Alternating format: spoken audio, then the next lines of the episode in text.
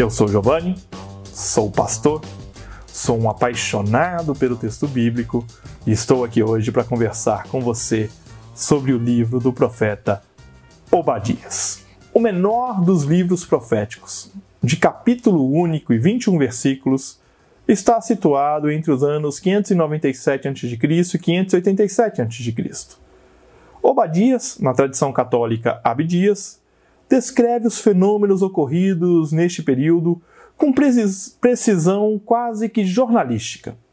O profeta presenciou a derrubada do templo em Jerusalém quando os babilônios entraram em Judá, simplesmente arrasando tudo o que havia pela frente. Não bastasse os babilônios terem devastado tudo, agora Edom, nação que antes havia participado com Judá de uma coalizão antibabilônica, se volta contra Judá. O país que vinha sendo pilhado pelos babilônios, agora era alvo de seus antigos aliados. Os edomitas aproveitaram a destruição de Jerusalém para perseguir, saquear e entregar os judeus que estavam escondidos pelos desertos da região. Não sabemos nada sobre Obadias, apenas o significado do seu nome, a saber, servo do Senhor.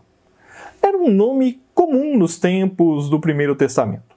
Primeira Reis, Segunda Crônicas, Esdras e Neemias citam pessoas com o nome de Obadias em diversas partes de seu texto texto do profeta Obadias é um apanhado de pequenos oráculos do período, compilados pelos profetas ligados ao templo.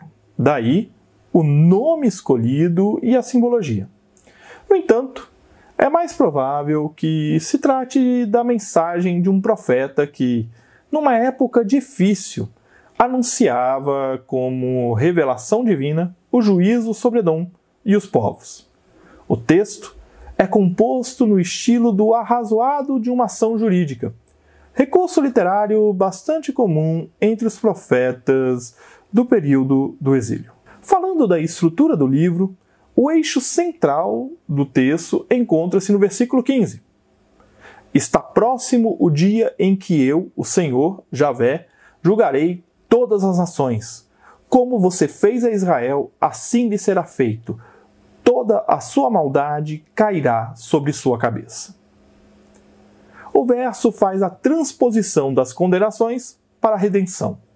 É o cerne para entendermos as sentenças de julgamento e as promessas de restauração. Tudo gira em torno do dia do Senhor, onde o profeta localiza a redenção de Judá e a consumação da justiça sobre Edom. Eu espero que este pequeno panorama sobre o menor do livro, dos livros dos doze profetas, te motive a conhecer e a ler Obadias nesta perspectiva destes dois eixos e que você possa aprender mais sobre o contexto deste pequeno livro.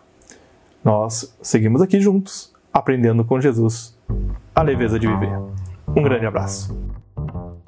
Você ouviu o podcast Café com Alecrim. Eu sou Giovanni Alecrim, pastor da Igreja Presbiteriana Independente do Brasil e um apaixonado pelo texto bíblico e eu convido você a conhecer melhor os meus conteúdos em giovannialecrim.com.br. Um grande abraço e seguimos juntos, aprendendo com Jesus a leveza de viver.